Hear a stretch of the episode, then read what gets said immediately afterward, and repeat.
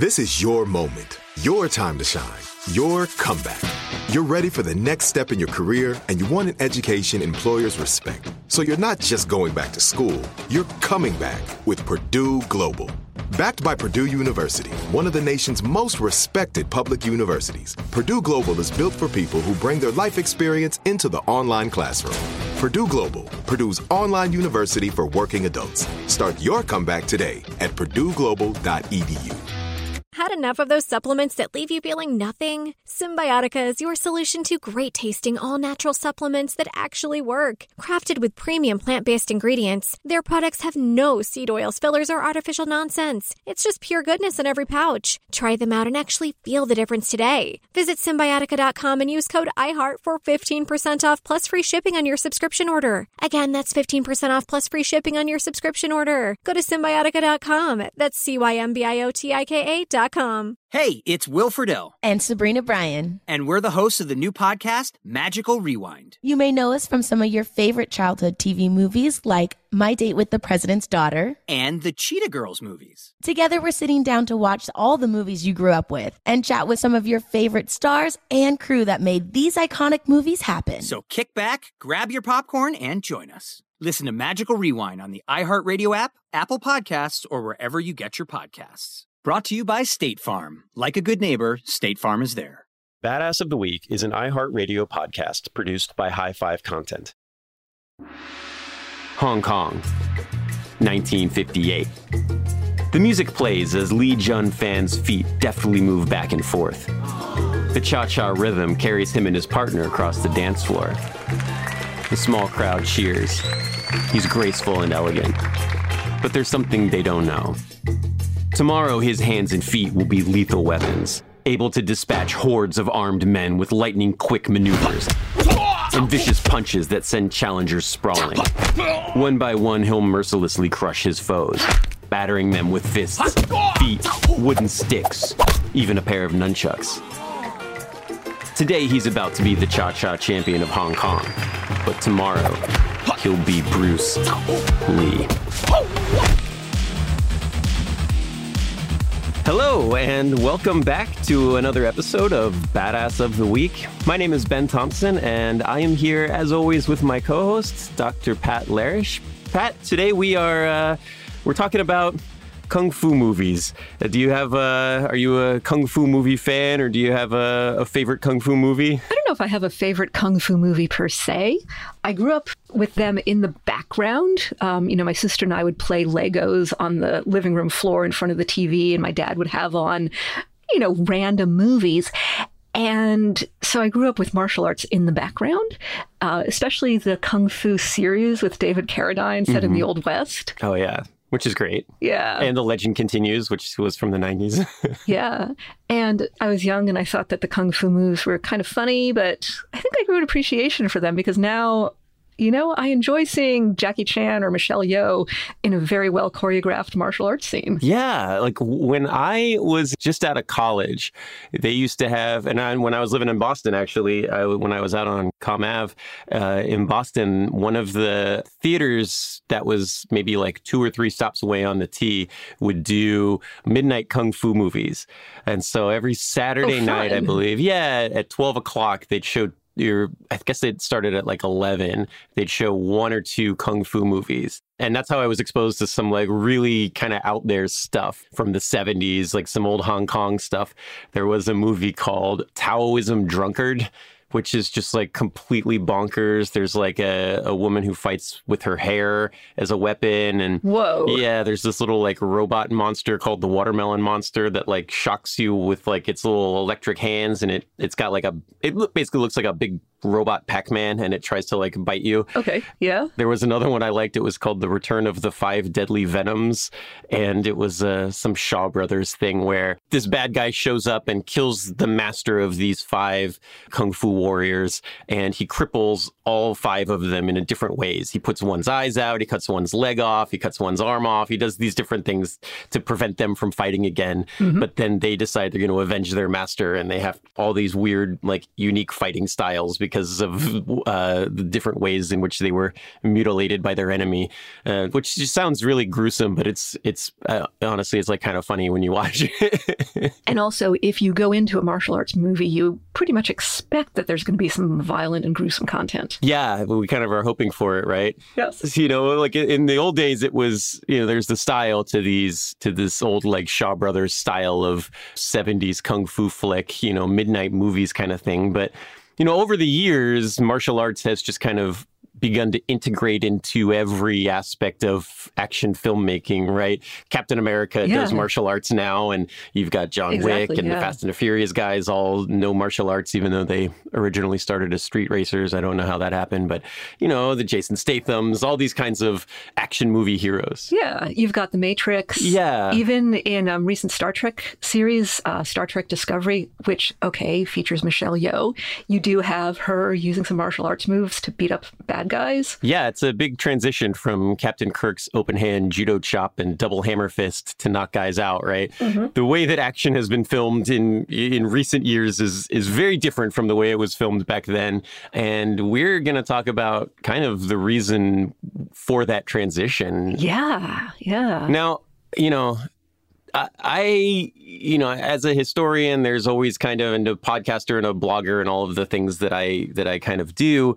You're always kind of looking for f- significant dates with which to air your things, and I've generally kind of shied away from from death anniversaries. I don't really like to celebrate mm-hmm. death anniversaries because I always feel like it's a it's a little bit weird to talk about that. Yeah, but sometimes sometimes that's what people do and think of it as a celebration of a completed life. Is that less grim? It's a milestone and I'm a fan of classical music and there's often a way to look for any excuse to have a celebration. So are we celebrating, you know, one year we might be celebrating the 250th anniversary of Johann Sebastian Bach's birth. And then some years later, we might be celebrating the 250th anniversary of his death.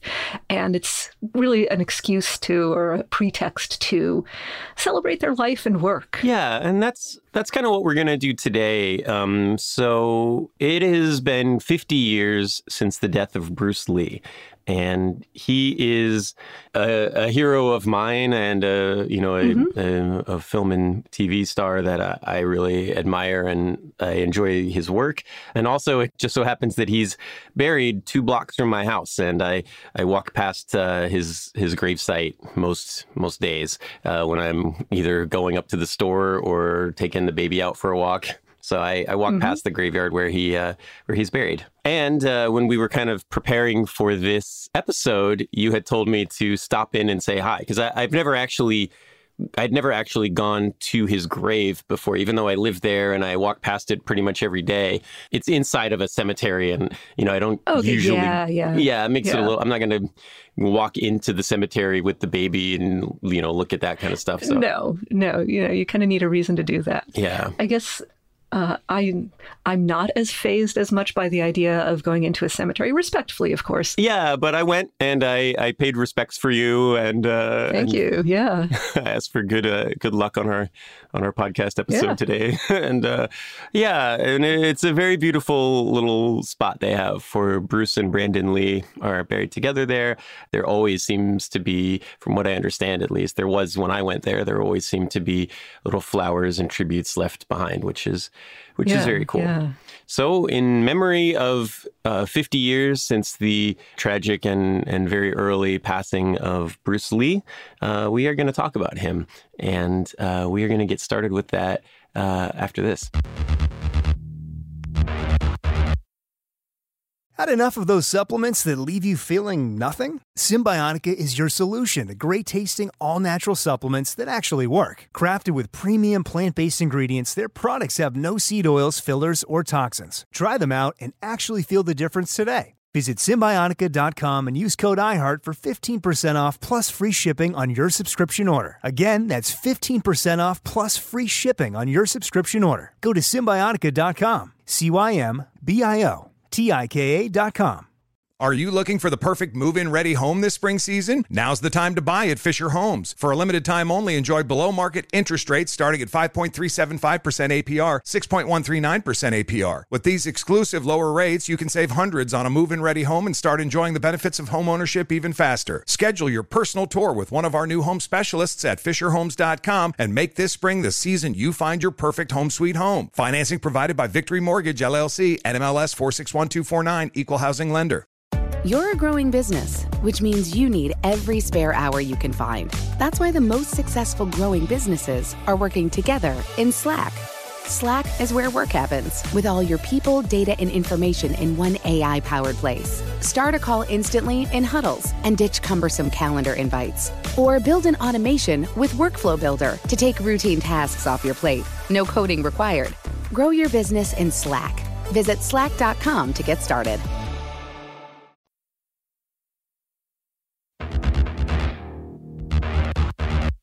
In talking about Bruce Lee, I am reminded of a quote that he said. And Bruce, we will see, was uh, never shy. He was a little bit cocky and take that into account as I read this quote. But it's something that needs to be kept in mind when we talk about Bruce Lee. He says, quote, if I were to be completely realistic in my films, you would call me a violent, bloody man. I would simply destroy my opponent by tearing his guts out. I wouldn't do it so artistically. so, you know, we see a lot of, you know, blacklight posters of Bruce Lee, but who was he really? And, you know, is there there's a lot more going on here than just the the the five real movies and the TV show that we have seen him on. And we're going to get into that. So, he was born in the hour of the dragon, which apparently is 7 a.m. to 9 a.m in the year of the dragon, according to the Chinese zodiac, so 1940. He was born in San Francisco, but he grew up in Hong Kong. And his father was a pretty prolific actor in Hong Kong cinema. Bruce actually appeared in his first movie at three months because he was always kind of hanging around film sets. And by the time he was 18, he'd appeared in almost 20 films. Uh, I think his first speaking role was at the age of six uh, in one of one of uh, his father's movies. So growing up in China, Bruce got Bruce was a bit of a troublemaker. So he got into he would get into fights and you know, he was in these movies, but he wasn't a great student and he uh, he was kind of you know, he, he liked to fight. He always liked to fight. And at some point, he'd gotten into a fight and he had beaten up a couple of kids from the neighborhood. And then they kind of jumped him back later and, and beat him up pretty good. So he ended up studying Wing Chun Kung Fu from a guy named Yip Man, who is a big famous folk hero in China. There's a bunch of movies about him, although none of them are like very historically accurate. But he's like a mm-hmm. he's a he's a, a folk hero in China. I think there's a Donnie Yen has done like five different Ip Man movies now, and and they're great, but they're kind of pretty yeah, out there. Don't take of, them as historical documentation. Yes, he, it is the yes. name of a character from history who was very good at kung fu and lived generally in the time period that those movies are representing him. But um, yes, you know. he they, they, take a lot of creative license. Mm-hmm. Anyway, so Bruce starts studying fighting and kung fu, and and he's got an aptitude for it. Um, in 1958, at the age of 17, he becomes the Hong Kong boxing champion. He knocks out three fighters, all of them in the first round, to win the title. And that same year, he also wins the Hong Kong Cha Cha dance competition, which hey he's got the moves he's got the moves and there's a lot of stuff so his his father was an actor but his father had kind of come up in uh, the Hong Kong opera. And so there is always mm-hmm. kind of a lot of crossover between, uh, you know, martial arts and dancing and just being able to move your body athletically. Yeah, yeah. I, I think these two things kind of go hand in hand. They always say that when um, NHL players are talking about their hockey careers, they start off in figure skating before they ever pick up a stick because it's good. You have to know how to skate before you can, you know, shoot a puck. Yeah. Yeah. Anyway, so uh, he is uh, 1958, 1959. Bruce is kind of this young punk teenager kind of guy. He's, you know, he's doing fighting school and he is he's doing dance competitions, but he's he's getting into some fights. Uh, there is I, I saw one thing referencing that he had joined a street gang called the Tigers of Junction Street. Another one saying that like he was fighting against various other street gangs. Um, but in 1959, he gets in trouble because he uh, he beats up the son of like a pretty powerful triad leader in Hong Kong. And the triads are Chinese organized crime syndicates. Yeah, basically Chinese mafia, and um, Yeah. beating up the son of a powerful guy in that uh, realm is is not a great thing for you. And at one point, even um, one of the local like Hong Kong police officers that patrols the streets in Bruce's neighborhood went to his dad and was like, "Look, um, he's getting into fights with some bad people. He's getting into a lot of fights. He's hurting some of these other kids. If he gets into one more fight, I got to drag him in and arrest him, and that's going to put, you know." That's going to put Bruce down some pretty bad roads. Yes, yeah. So he needs to skip town. He needs to skip town. So his dad sends him first to San Francisco to go live with his sister, uh, and then eventually up to Seattle, where Bruce enrolls in the University of Washington. He's studying philosophy and drama, and I think it's it's funny to mention that he got a C in gymnastics, which seems like really he just Yeah. shows you like his commitment to like the school. I guess he was not a great student. I think he had like a 1.8 GPA. I read somewhere Hey. but he was also working on his book at the time. He was writing a book about the philosophy of kung fu, and uh, he was training students in martial arts. Uh, first, he was doing it for free. It was just kind of his friends and people nearby that like might have wanted some training in kung fu. But he is at the University of Washington, and he is he's training students. He's having a little bit of a hard time making ends meet money wise because he's not charging any of his friends for lessons. And eventually his friends are kind of like, no, I- dude, actually, you're awesome at this. Why don't you charge us money and we can pay you to do this so that Yeah. this is the thing you can do? Yeah. And he says, okay, okay. And so he opens a school uh, that's called the Lee Jun Fan Kung Fu Institute. Yeah. And Lee Jun Fan was his uh, Chinese name. And yeah, his family name, which we pronounce as Li, uses the same Chinese character as the last name of Jet Li, who spells it L I.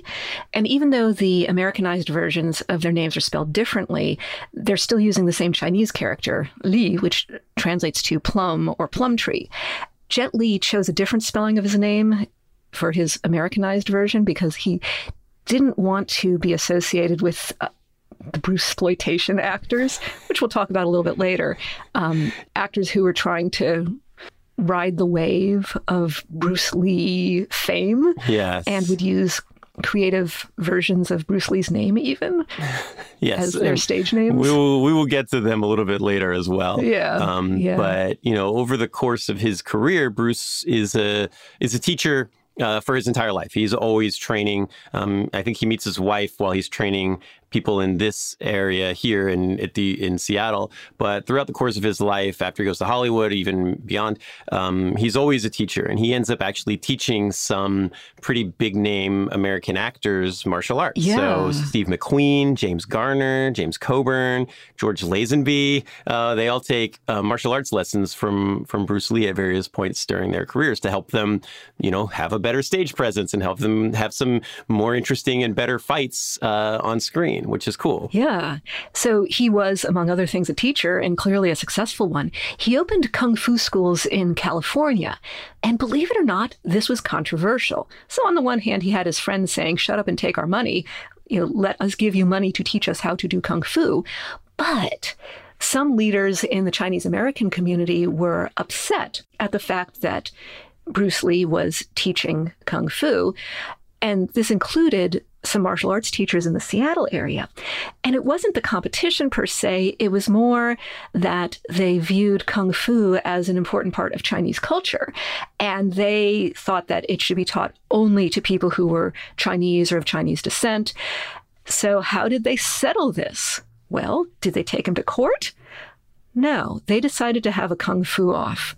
And the other teachers, the the ones who thought teaching Chinese martial arts should be exclusively for Chinese students, they got together and they sent their best guy, Wong Jack Man. Yeah, so this is 1964, and Bruce mean, we will see this, right? But Bruce is not Mm-hmm. does not take well to being challenged. Bruce has a little bit of an ego on him. He's got a little bit of arrogance to him, which is understandable because he is better than everybody that he encounters, right? He doesn't get beat up ever Mm-hmm. again after after he starts uh, training with Ip Man, and um. And he says, "Oh, okay, yeah, you want to? Okay, well, we can do this kung fu off. I'm totally down for it."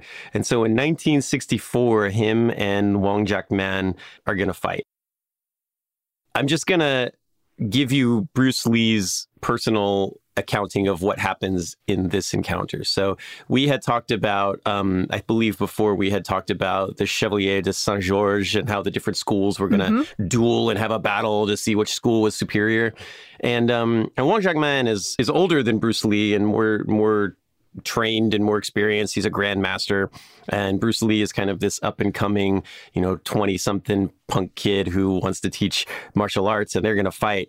And um, here's what Bruce said about this fight in an interview he gave to Black Belt magazine. I'd gotten into a fight in San Francisco with a kung fu cat. And after a brief encounter, the son of a bitch started to run. I chased him and, like a fool, kept punching him behind his head and back. Soon my fist began to swell from hitting his hard head. Right then, I realized Wing Chun was not too practical and began to alter my way of fighting.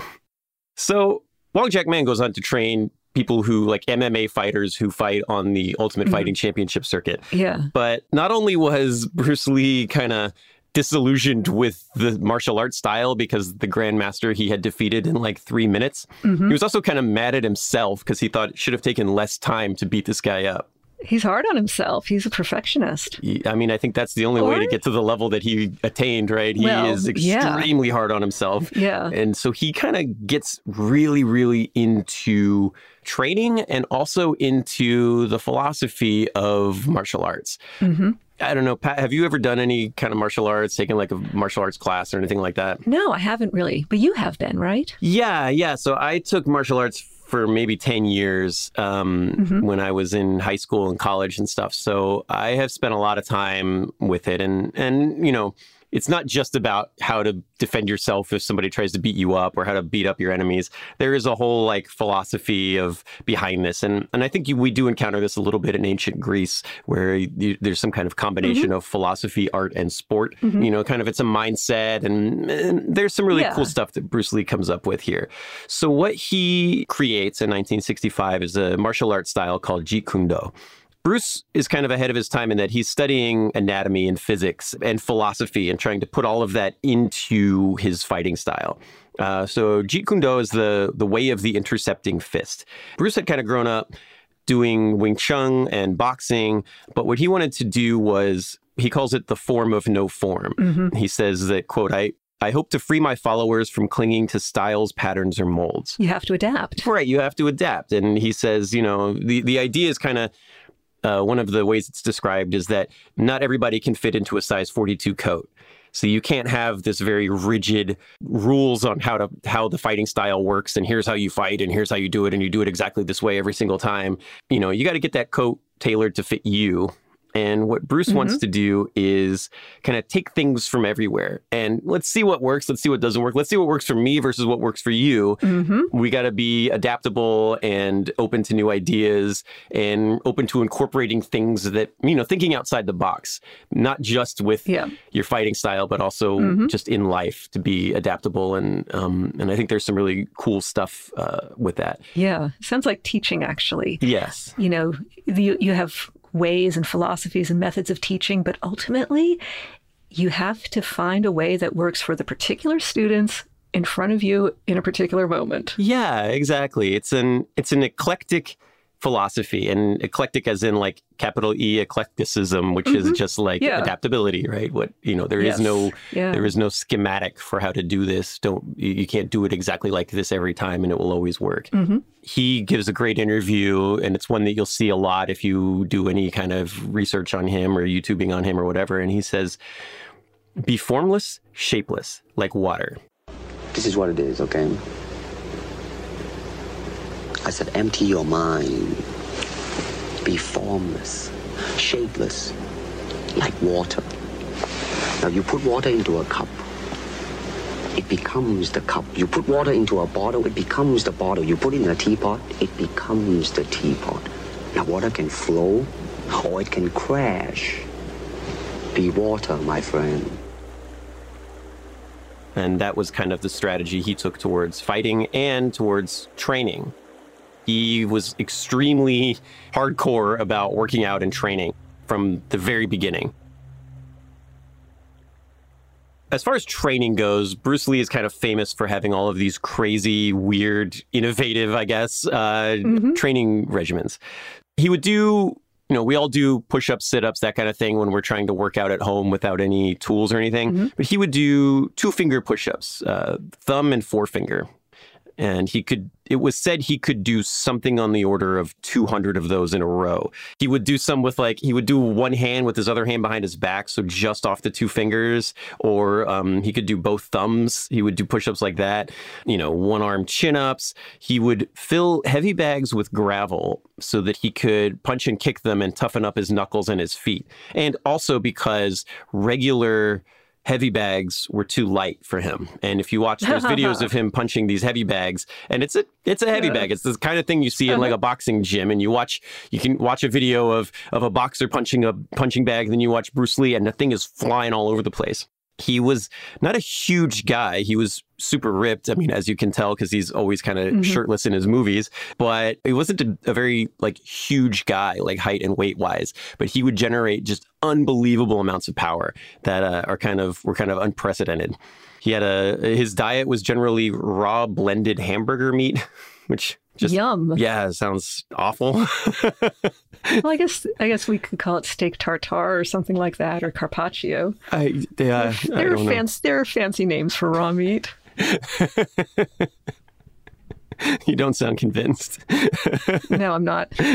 But but it worked for him. Yes, it worked for him. It worked for him. He had an exercise called the dragon flag where he would just lay on his back and like but he could lift his entire body up from like just his shoulder and the back of his head would touch the ground and he'd grab onto something and he could lift the entire rest of his body up off off the mat and hold it for seconds or minutes at a time he liked to train his reflexes and his manual dexterity by throwing grains of rice up in the air and catching them with chopsticks. He was apparently extremely talented at doing this, Ooh. and that might have been the inspiration for you know Mr. Miyagi catching the fly with chopsticks in The Karate Kid. Mm-hmm. Anyway, so he's off doing all of these things. He is training really hard. He's creating his own martial art. He's teaching it to people he's not supposed to be teaching it to. He's kind of a rebel. And in 1964, he gets the opportunity to demonstrate a lot of this stuff at the World Karate Championships in Long Beach, California.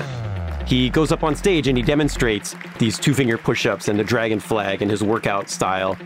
And Pat, he demonstrates a couple of other unique skills that he has. Yeah, including the famous one inch punch. So imagine Bruce Lee standing in front of you, like very in front of you, very close in front of you, and you. Okay, I say you as if this applies to anyone.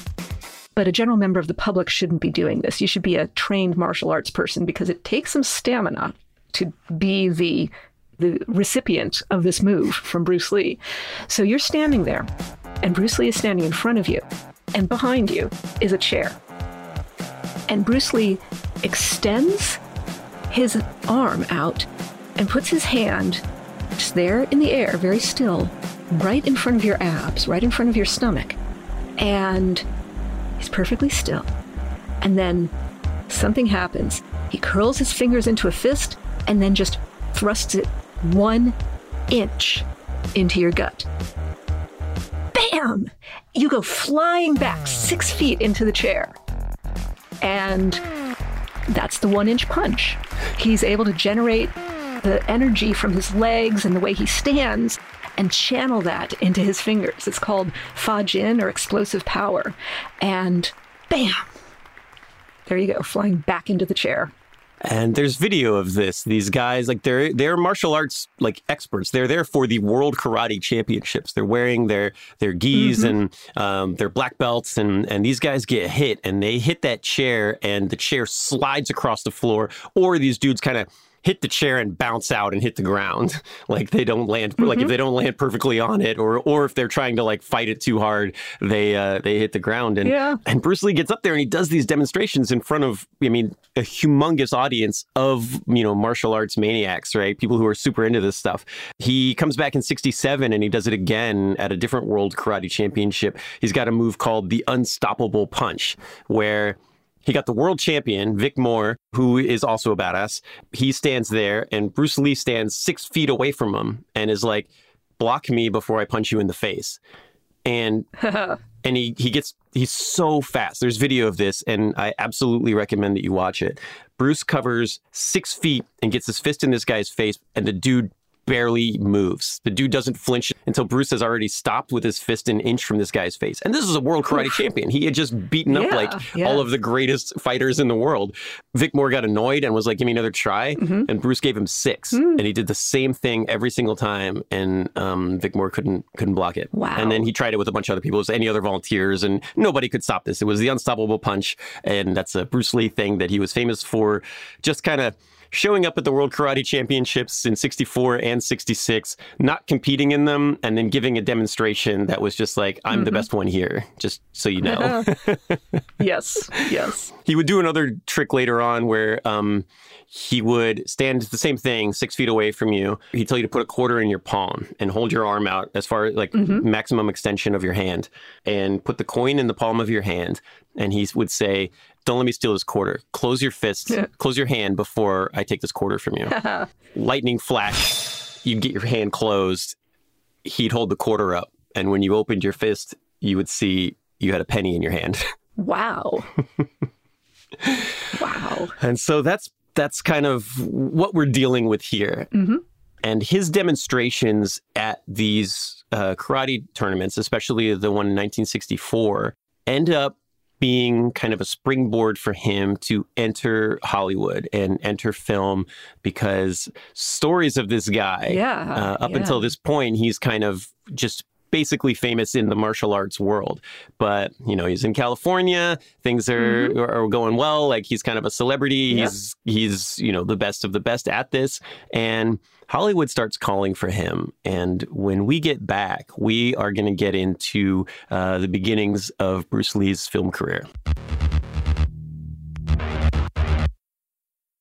Had enough of those supplements that leave you feeling nothing? Cymbiotika is your solution to great tasting, all natural supplements that actually work. Crafted with premium plant based ingredients, their products have no seed oils, fillers, or toxins. Try them out and actually feel the difference today. Visit Cymbiotika.com and use code IHEART for 15% off plus free shipping on your subscription order. Again, that's 15% off plus free shipping on your subscription order. Go to Cymbiotika.com, C Y M B I O T I K A.com.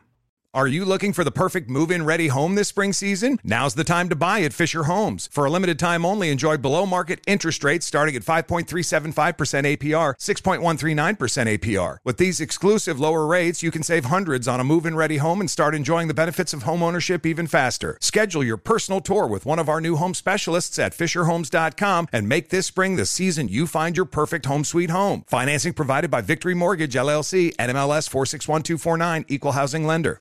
Whether you're a savvy spender maximizing your savings with cashback rewards, a thrifty rate watcher seeking the lowest interest, or a travel enthusiast looking for extraordinary perks, Kemba Financial Credit Union has a visa to complement your lifestyle and unique needs. Apply today at Kemba.org to unlock a limited time 2% cash back on purchases and pay 0% interest on balance transfers for an entire year with a new visa from Kemba. You deserve a card that works for you. Restrictions apply. Offer ends June 30th, 2024.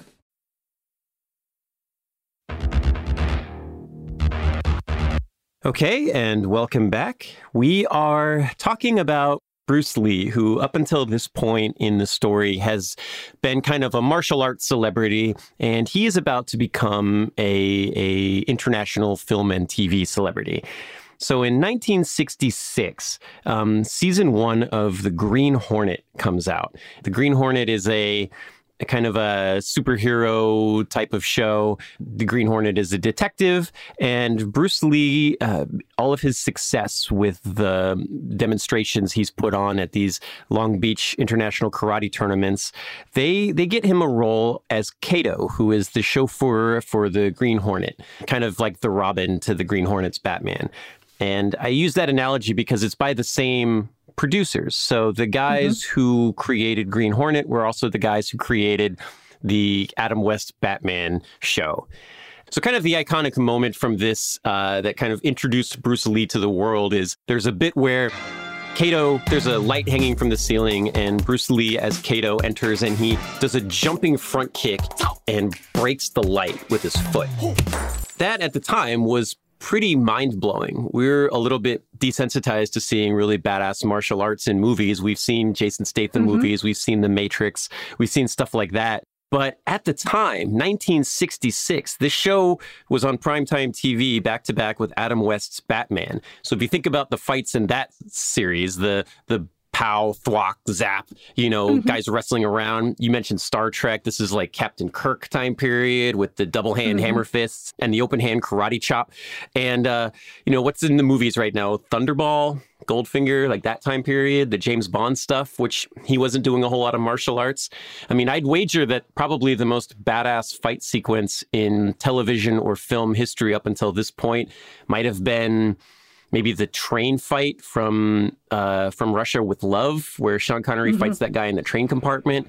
But that's yeah. nothing like jumping front kick, flying side kick, any of that kind of stuff. Yeah, no, yeah, it's good stage fighting, but it's not this next level stuff that all of a sudden Bruce Lee is putting on the scene. Yeah, and you know, we had action movies. but There was a lot of cowboy movies and war movies, a lot of shooting. Most of the fighting was punching and stuff. You didn't see a lot of kicks you didn't see a lot of the speed that Bruce Lee brings to the table. And we've talked about the the the unstoppable punch and the stealing the quarter. He was fast. He was extremely fast, and that actually caused a problem on the set of Green Hornet because in 1966, yeah. right now we can do whatever 60 frames per second we can do hd you know all mm-hmm. that stuff but movie camera in 1966 mm. it was lucky if it could hit 24 frames per second and according to legend, Bruce Lee could punch nine times in one second.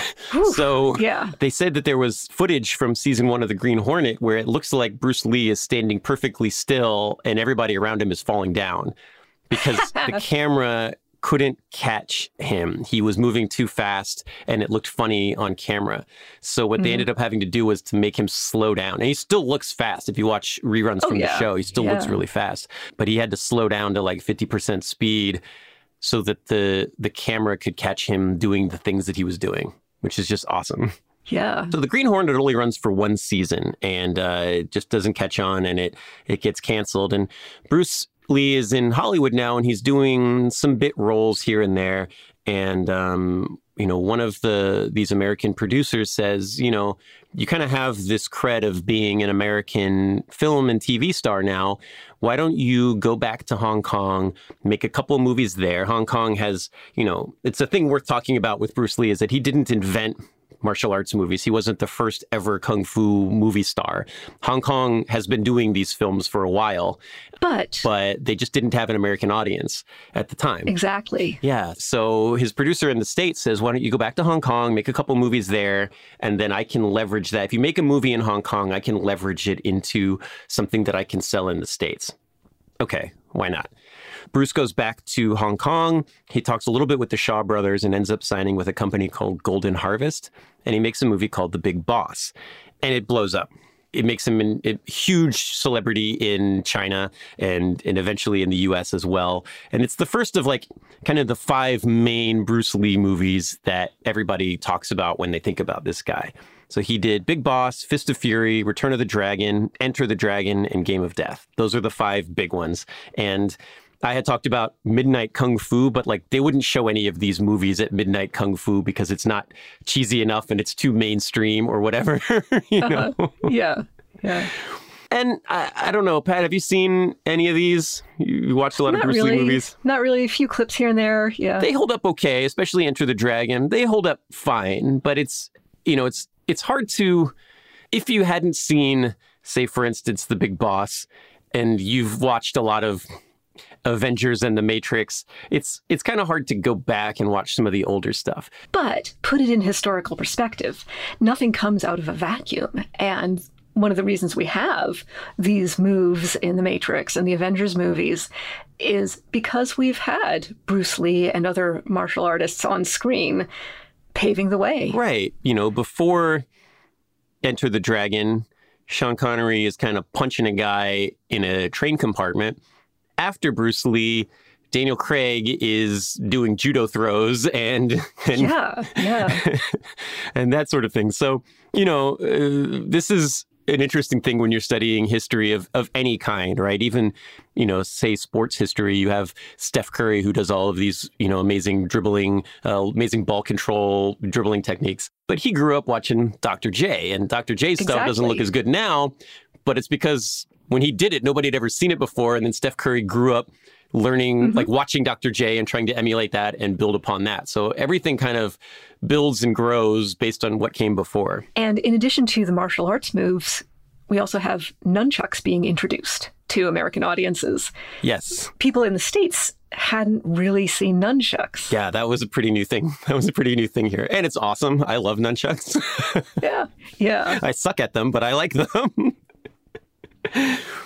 And we see the influence of a lot of these movies today. So, Mortal Kombat came out of Enter the Dragon. Uh, the old Kung Fu Master game came from Game of Death. You know, fighting game heroes to this day always kind of seem to make some Bruce Lee noises.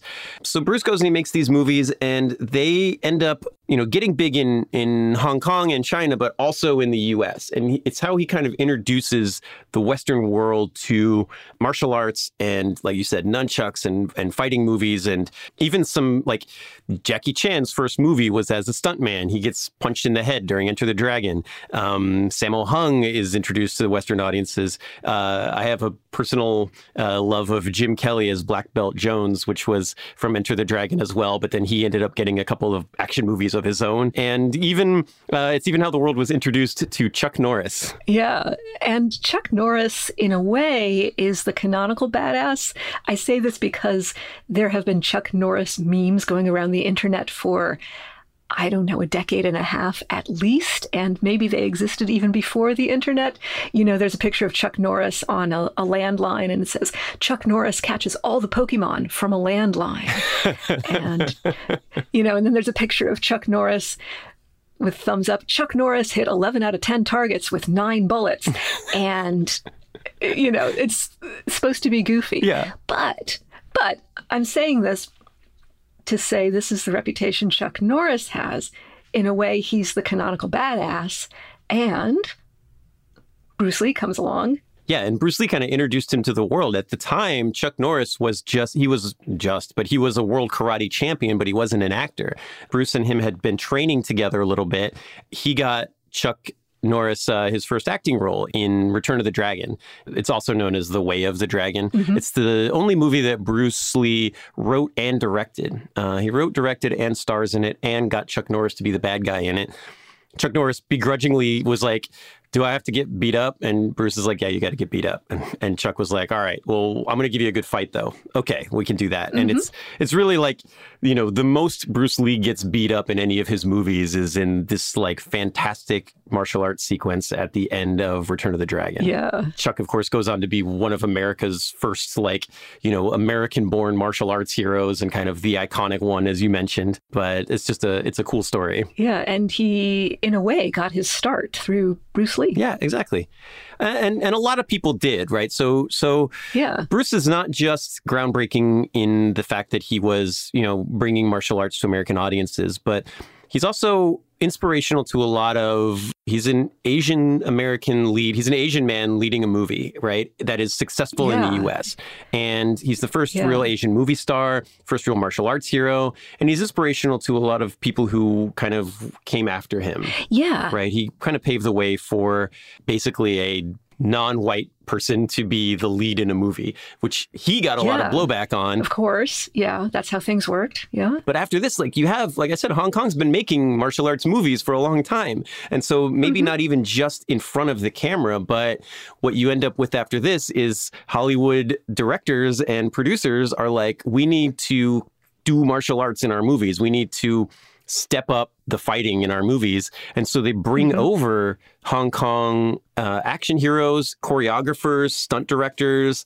and you start to see an influx of, you know, diversity in Hollywood Yeah. cinema of people coming over and getting into positions they that were closed to them before. Yeah, totally. And Bruce Lee is playing an action hero. He's not playing a stereotypical villain, Yes. which was one of the stereotypes for roles that Asian American actors were kind of steered into playing before this. Yeah, and like as we saw with Christopher Lee playing Fu Manchu, a lot of times like they Mm-hmm. cast a white actor in that Asian role, right, as the bad guy, which is Yeah, just bad all yeah. around. Yeah. you know, so this is kind of groundbreaking, and it, it opens a lot of doors for people to come come past it.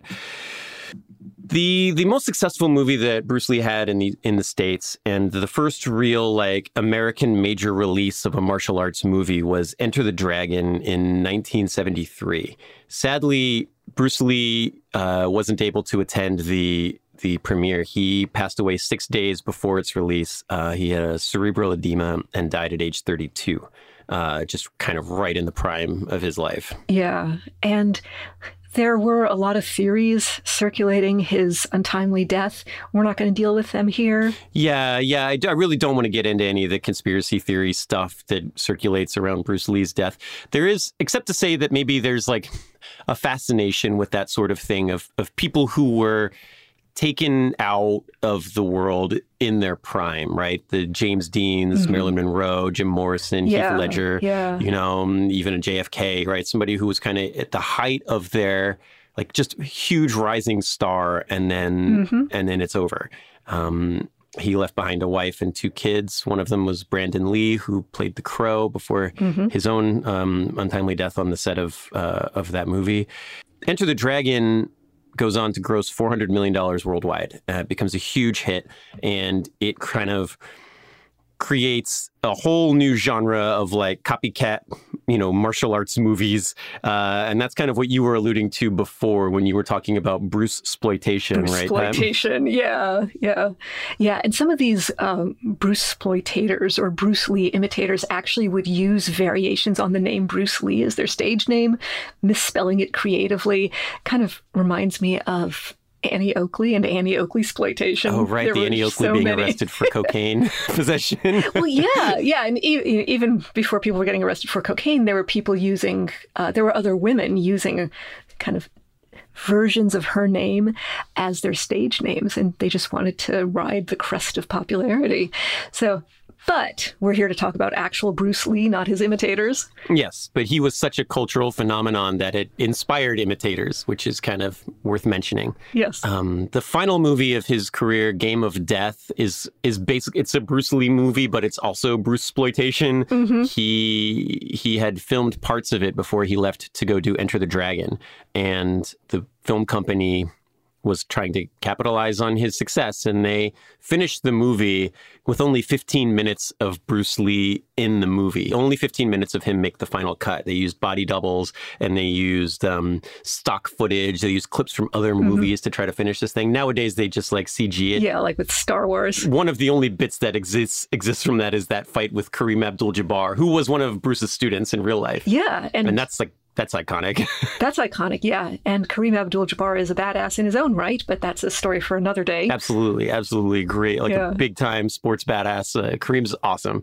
Yeah, this is the you know the yellow jumpsuit, and he fights Kareem, and Mm-hmm. Bruce is maybe five eight, and Kareem is like seven two. So the fight is is really impressive. Mm-hmm. But yeah, uh, that movie was kind of has a has a place in the Bruce Lee library, uh, and it's not necessarily a, a really positive one because of how much the studio manipulated his likeness um, to try to. I think at one point in it, he he gets plastic surgery to look different, and that's how they get like the Bruce Lee impersonator to, you know, if they have to show his face. It, it, it's not great, but that scene is great. Yeah, it's, it was sounds like it was slapped together. Yeah, yeah. Uh, Yeah. I think about Star Wars, where they put the CGI faces, de-age people, and all that stuff. That's how they do it now. and- Yeah, and, which yeah. I argue is not that much more tasteful than what they were doing back then. But you know, bringing Peter Cushing back from the dead to play Grand Moff Tarkin again, I, I don't know how I feel about that. But Yeah. but um, it's a thing that Hollywood does, however we may feel about it. Yes, everybody wants to capitalize. I mean, even Quentin Tarantino. Quentin Tarantino did him extremely dirty in Once Upon a Time in Hollywood, but he also like ripped off the yellow tracksuit and the one inch punch for Kill Bill. So who knows what's happening there?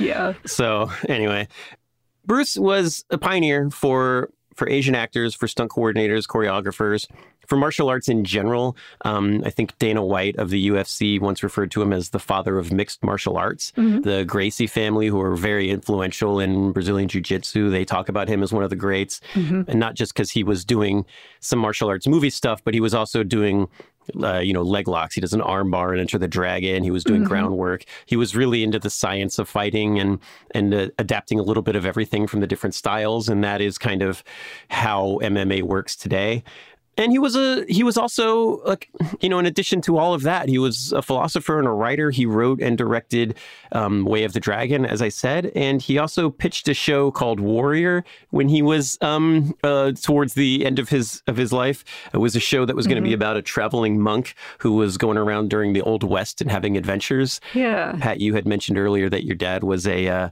a big kung fu fan and bruce's pitch was rejected because they didn't want any asian leads in a tv show. They didn't think that was going to sell. but then the next year they came out with a show called Kung Fu starring David Carradine, and it was a hugely yeah. successful series. mm-hmm. Yep, that's what I grew up with on in the background. Yeah, and uh, they actually made a show called Warrior. Now it's on HBO, and they do credit him as the creator of it, and it does have Asian American lead actors, which I think is cool. Yeah. So that's the story of Bruce Lee. He was more than just an actor. He was a, and a martial artist. He was kind of a groundbreaking person and, and a really fascinating, um, badass character. And uh, yeah, broke down a lot more doors than just like the physical ones.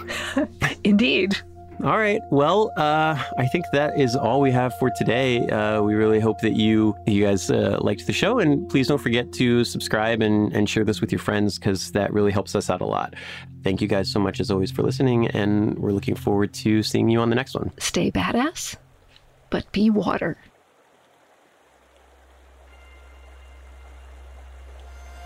I said, empty your mind.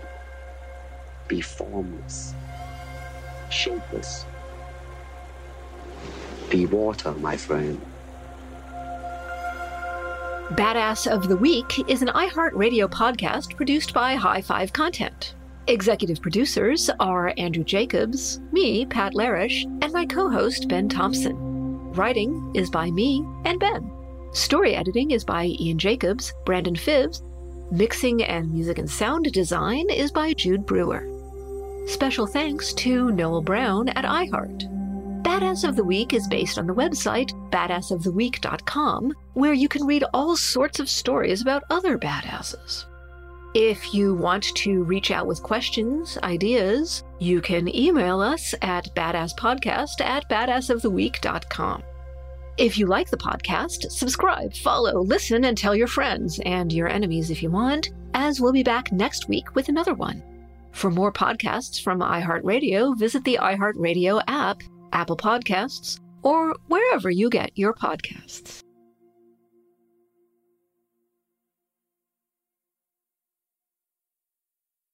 Are you looking for the perfect move in ready home this spring season? Now's the time to buy at Fischer Homes. For a limited time only, enjoy below market interest rates starting at 5.375% APR, 6.139% APR. With these exclusive lower rates, you can save hundreds on a move in ready home and start enjoying the benefits of home ownership even faster. Schedule your personal tour with one of our new home specialists at FischerHomes.com and make this spring the season you find your perfect home sweet home. Financing provided by Victory Mortgage, LLC, NMLS 461249, Equal Housing Lender. Whether you're a savvy spender maximizing your savings with cashback rewards, a thrifty rate watcher seeking the lowest interest, or a travel enthusiast looking for extraordinary perks, Kemba Financial Credit Union has a visa to complement your lifestyle and unique needs. Apply today at Kemba.org to unlock a limited time 2% cash back on purchases and pay 0% interest on balance transfers for an entire year with a new visa from Kemba. You deserve a card that works for you. Restrictions apply. Offer ends June 30th, 2024. Live Nation presents Concert Week. Now through May 14th, get $25 tickets to over 5,000 shows. That's up to 75% off a summer full of your favorite artists like 21 Savage, Alanis Morissette, Cage the Elephant, Celeste Barber, Dierks Bentley, Feid, Hootie and the Blowfish, Janet Jackson, Kidz Bop Kids, Meghan Trainor, Peso Pluma, Sarah McLachlan. Get tickets to more than 5,000 summer shows for just $25. Until now through May 14th. Visit LiveNation.com slash Concert to learn more and plan your summer with Sean Paul, Sum 41, 30 Seconds to Mars, oh, and Two Door Cinema Club.